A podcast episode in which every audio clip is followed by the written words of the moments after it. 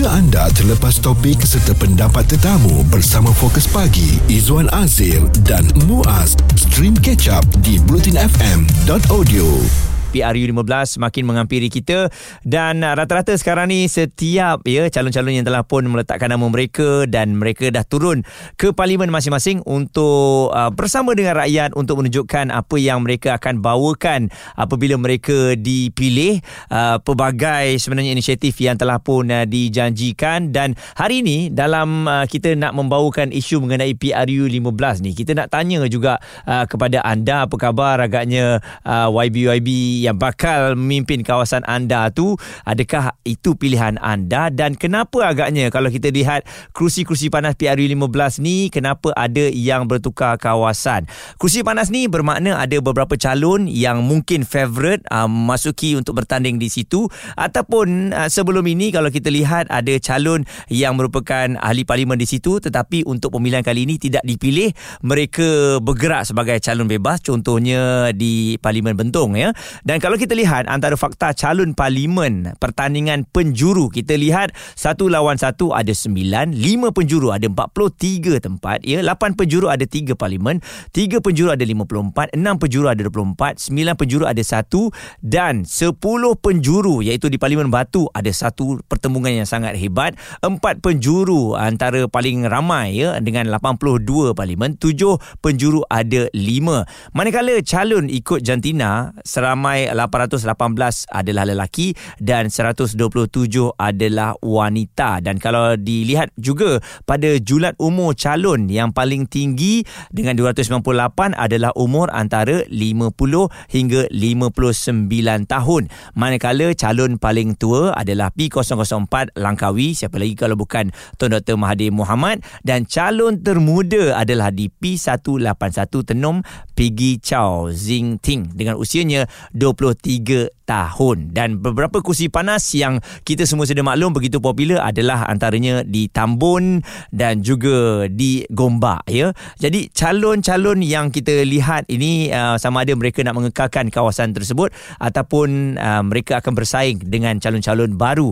Dan satu lagi yang menjadi perhatian pastinya dengan uh, calon 10 penjuru ni di Parlimen Batu uh, dengan ramai calon bebas yang tiba-tiba muncul ya. Dan calon bebas ini um, ya nama mereka agak dikenali antaranya Siti Kasim dan juga Cleopatra di Parlimen Batu uh, menghangatkan lagi PRU 15 yang dikabarkan antara PRU paling getir dan juga saingan yang paling hebat. Dan hari ini kita nak membicarakan mengenai kerusi panas PRU 15 kenapa ada yang bertukar kawasan. Sebentar nanti kita akan bersama dengan Profesor Dr. Muhammad Azizuddin Muhammad Sani dari UUM untuk membicarakan mengenai hal ini. Izwan Azir dan Muaz di Catch Up Bulletin FM. Kursi panas PRU 15. Kenapa ada yang bertukar kawasan? Uh, sebab kalau kita lihat ya langkah untuk menawan seberapa banyak kursi daripada 222 kursi parlimen yang dipertandingkan kali ini dianggap misi hidup dan mati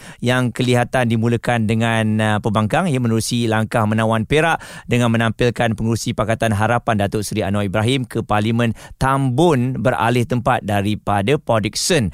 Uh, jadi meskipun menyedari bakal memberi pelbagai implikasi namun tindakan itu dipercayai sebagai usaha untuk meneruskan kelangsungan gabungan pembangkang susulan perubahan dimensi politik bagi menguasai kursi di Dewan Rakyat nanti. Jadi itu antara salah satu kursi panas. Sebenarnya ada 24 kursi panas yang telah pun di-highlightkan. Dan oleh kerana itu kita bersama dengan Profesor Dr. Muhammad Azizuddin Muhammad Sani yang merupakan pensyarah kanan politik dan hubungan antarabangsa UUM. Prof, kalau lihat kepada kursi panas ini kenapa ada yang bertukar kawasan? Adakah ini satu tindakan yang berani mati boleh dikatakan? Kerana kalau nak menang sepatutnya hanya duduk di kursi yang selesa prof. Ya uh, saya rasa ada banyak faktor sebenarnya eh. Kenapa kawasan-kawasan tertentu dipilih kan? Dan uh, kenapa ada perpindahan uh, calon lah ke, ke kawasan-kawasan lain kan ada antaranya faktor tadi disebut Tambun tu memang ada strategi politik lah mm-hmm. Datuk Seri Anwar Ibrahim untuk membantu kemenangan uh, apa ni PH bukan saja di di Tambun kan tapi juga ada di apa ni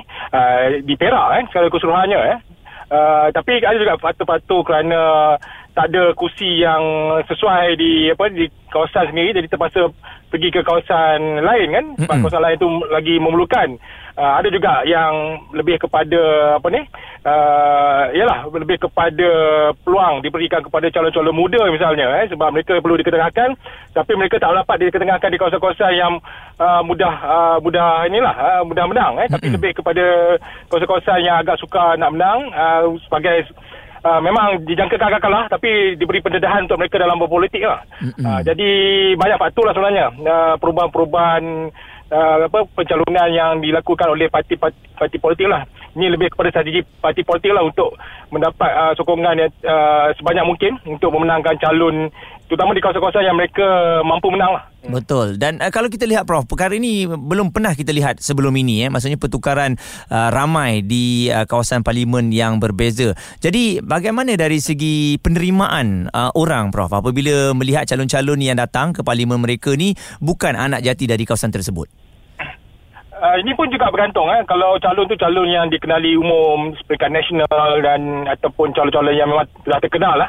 Uh, memang ada keterujahan lah. Apa excited lah. Apa uh, para apa ni pengundi ya di kawasan tersebut dan melihat tokoh-tokoh ini ya macam kita lihat apa Datuk Seri Anwar di Am- Kambun apa KJ apa Khairi Jamaluddin di Sungai Buloh kan. Mm-mm. uh, ini antara contoh lah eh, yang kita boleh lihat. Uh, dan juga apa ni kalau kita lihat um, uh, ada juga calon-calon yang memang di, dihantar untuk uh, mengalahkan apa tokoh besar di kawasan tersebut eh, macam Samsul Askandar eh, Datuk Samsul Askandar Mm-mm. Iskandar eh uh, di di Bagan Datuk misalnya kan jadi ada keterujaan di kalangan uh, apa ni penyokong tapi uh, yalah yang lebih uh, yang yang yang yang menyukarkan contohnya kepada calon ni adalah terutama calon-calon muda lah yang tak dikenali tapi dihantar kepada kawasan-kawasan yang mereka tidak tak pasti uh, uh, boleh menang atau tidak eh misalnya saya tengok adalah apa ni calon-calon yang memang uh, diletakkan oleh parti-parti yang masih lagi baru lah kan? Uh, Mm-mm. macam pejuang uh, parti parti daripada gabungan GTA kan? Dan juga uh, dan juga parti-parti daripada Perkhidmatan Nasional macam Gerakan sekalipun kan? Dia ada hantar ke kawasan-kawasan baru.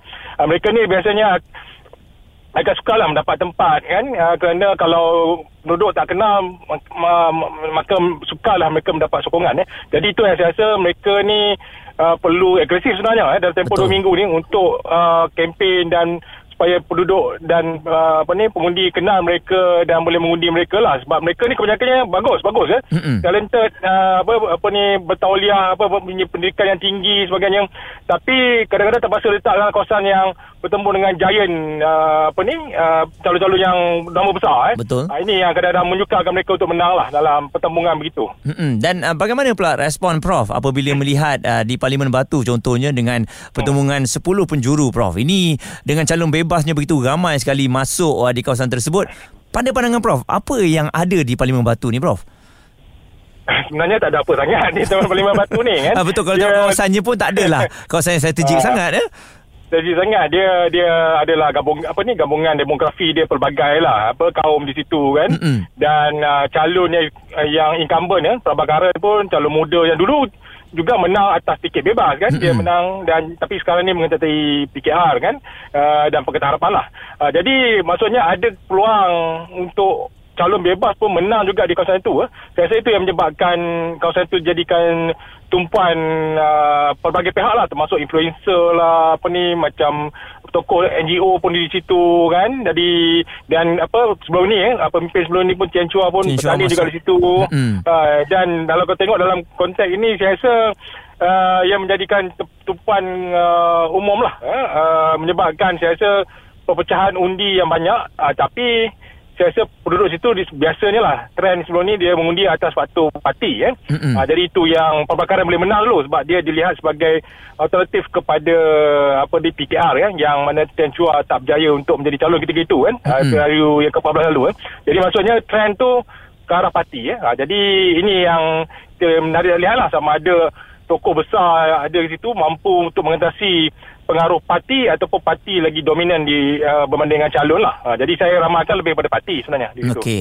Dan Prof akan bersama dengan kita kejap lagi nak memberikan respon pula bagaimana ada pemimpin yang buat comeback Stream Catch Up Bulletin FM bersama Fokus Pagi Izwan Azir dan Muaz di bulletinfm.audio. kursi panas PRU 15 kenapa ada yang bertukar kawasan kita tengok ini adalah landscape politik yang terkini nampaknya memang sukar untuk nak dibaca yang mana satu merupakan pilihan rakyat ya uh, sebab kita faham apabila ada perubahan pertukaran kawasan ini ada yang kata calon luar tidak faham denyut nadi rakyat di kawasan tersebut Profesor Dr. Muhammad Azizuddin Muhammad Sani pensyarah kanan politik dan hubungan antarabangsa UUM masih lagi bersama dengan kita. Prof, bagaimana pula respon Prof apabila kita tengok bekas Presiden MCA Tan Sri Ong Ting Kiat merupakan antara 14 calon pemimpin heavyweight ataupun otai hmm. yang telah pun membuat comeback. Adakah mereka ni masih lagi relevan ataupun tidak Prof? Uh, mereka sebenarnya ada penyokong kan sebab hmm. mereka ni bekas uh, Presiden parti sebelum ni eh. Uh, banyak kalau tengok eh, Ong Ting Kiat, Yong Tiong Lai pun uh, masih masih lagi bertanding kan. Mm-hmm. Uh, on tiket kali ini cuma dia bertanding atas tiket warisan lah mm-hmm. kan. Jadi di Pandan. Uh, Pandan pula adalah kawasan kubu beliau sebelum ni kan. Uh, jadi beliau cuba nak rampas balik lah Pandan kan. Uh, tapi dia Masa berhadapan dengan giant-giant di situ juga eh. Rafizi pada di situ eh. Mm-hmm. Jadi sama ada peluang mereka ada tidak tu uh, saya saya rasakan sebab parti yang beliau wakili itu parti warisan parti baru kan baru dipindahkan di Semenanjung jadi untuk mendapat sokongan rakyat yang menyokong parti itu agak sukar lah kan? kecuali orang-orang yang memang menyokong beliau daripada dulu sampai sekarang eh.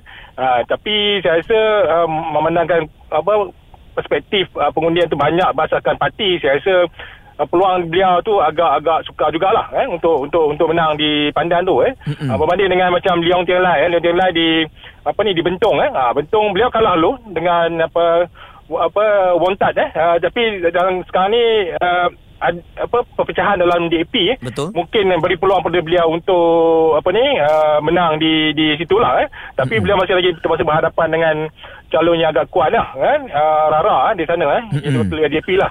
Sejauh mana Wontak dapat memecahkan undi DAP tu saya tak pasti. Tapi uh, pertembungan pelbagai penjuru ni uh, sebenarnya beri kelebihan, kelebihan pada Leon Tiong Lai lah eh mm. Prof ada mengatakan tadi kebanyakan daripada kita berkemungkinan akan memilih parti berbanding dengan uh, apa pemimpin itu sendiri eh wakil wakil YB itu sendiri jadi bagaimana yeah. respon Prof melihat memang kebanyakan daripada kita ni bukan melihat calon tapi lebih tertumpu kepada um, parti yang akan kita pilih Uh, sebenarnya kita trend pengundian kita banyak memilih parti sebab uh, kebanyakan calon sebenarnya tak dikenali kan mm-hmm. uh, oleh oh, kebanyakan uh, penduduk di kawasan tersebut lah terutama calon-calon baru eh. sebab sekarang ni banyak parti memperkenalkan calon-calon baru jadi dalam masa dua minggu ni tak cukup bagi saya eh, untuk diperkenalkan kepada semua eh, uh, pengundi di kawasan eh. jadi uh, biasanya rakyat akan memilih apa ni apa parti lah eh, untuk untuk untuk untuk apa dalam pilihan raya sebelum-sebelum ini pun malah pilihan raya kali ini sekalipun kan uh, tapi kalau golongan muda misalnya mereka tak kenal parti dan tak kenal calon kan mm-hmm. orang uh, undi 18 ni Betul. sebagainya uh, biasanya mereka akan mengundi berdasarkan isu kan uh, isu ataupun manifesto yang dikemukakan oleh uh, parti-parti politik kan uh, cuma calon ni kalau calon ni terkenal macam saya, saya kata tadi kan mm-hmm. sama ada di peringkat nasional ataupun di peringkat tempatan sekalipun uh, mereka ada kelebihan sebenarnya itu yang kita selalu sebut uh, calon tempatan lebih baik lah uh, untuk uh, bertanding sebab biasanya skor-skornya dah dikenali di kawasan tersebut dan mudah untuk mendapat tempat di hati rakyat di kawasan lah untuk mengundi beliau lah uh, tapi yang berpindah kawasan ni Uh, selalunya orang yang ada ni lah yang dah dikenali pekan nasional mm-hmm. dan kredibilitinya pun dah diakui dan bila dia pindah pun tak ada tak ada masalah dia masih lagi boleh mendapat uh, sokongan eh. Tapi orang-orang ni tak ramai lah kan mm-hmm. uh, tapi tapi ada berlaku kala itu juga uh, di sini. Jadi Betul. maksudnya perspektif dia berbeza. Tapi majoritinya saya lihat lebih kepada parti lah dalam pengundian, parti pengundian uh, penduduk Malaysia lah sekarang ni. Hmm, sebab kita semua sudah maklum lah bahawa setiap uh, parti politik ni dah uh, telah pun meletakkan calon uh, Perdana Menteri yang tersendiri. Eh. Prof, ini bermakna ya, kalau kita nak Perdana Menteri itu, kita kena pilih parti itu. Betul? Ya betul. Mm-hmm. Ya. Kalau kita lihat sekarang ni apa ni setiap parti pun gabungan dah letak kan nama bakal Perdana Menteri yang mereka uh, mereka nakkan ya. Mm-hmm. Dan memang ada juga segmen masyarakat ataupun pengundi yang memang memilih kerana faktor itu ya uh, poster boy kan. Okay. Uh, Perdana Menteri itu dia bakal akan pilih uh, parti-parti itu. Uh. Jadi itu yang poster boy bakal siapa jadi Perdana Menteri itu penting lah dalam pilihan raya kali ini. Mm-mm. Cuma GTA saja tidak meletakkan siapa Perdana Menteri mereka uh, dan hanya menantikan keputusan yang akan keluar nanti Prof ya. Yeah. Profesor Dr. Muhammad Azizuddin Muhammad Sani pensyarah kanan politik dan hubungan antarabangsa UUM. Jadi anda boleh dapat dah bayangan dia kursi-kursi panas ni kenapa ada di antara mereka yang bertukar kawasan memang yang banyak sebabnya ya antaranya mungkin nak uh, mengangkat ataupun mengembalikan semula parlimen tersebut ataupun try and error. Kita lihat kepada generasi muda terutamanya pemimpin-pemimpin muda ni mereka tak mempunyai nama tapi berkemungkinan mereka akan dipilih berdasarkan parti.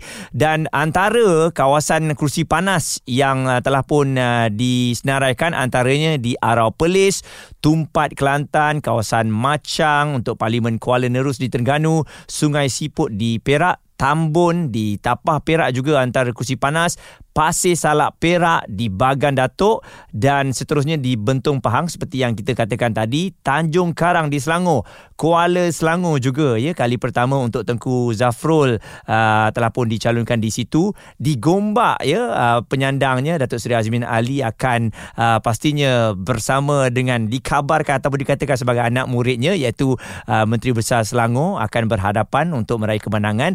Manakala di Ampang juga satu pertembungan yang sangat sengit di Sungai Buloh Selangor. Pastinya ramai yang menantikan bagaimana agaknya YBKJ uh, akan memenangi hati di sana serta Parlimen Batu yang kita kongsikan tadi. Titi Wangsa juga antara kawasan panas Alu Gajah di Pagoh Johor dan juga di Air Hitam serta di Batu Pahat Simpang Renggam dan juga di Sibu Sarawak serta di Tuaran Sabah. Ya itu dia antara 24 kursi panas yang pastinya akan menjadi highlight untuk PRU Melayu 15. Dengar ulangan perbincangan fokus pagi Izwan Azir dan Muaz di kecap bulletinfm.audio.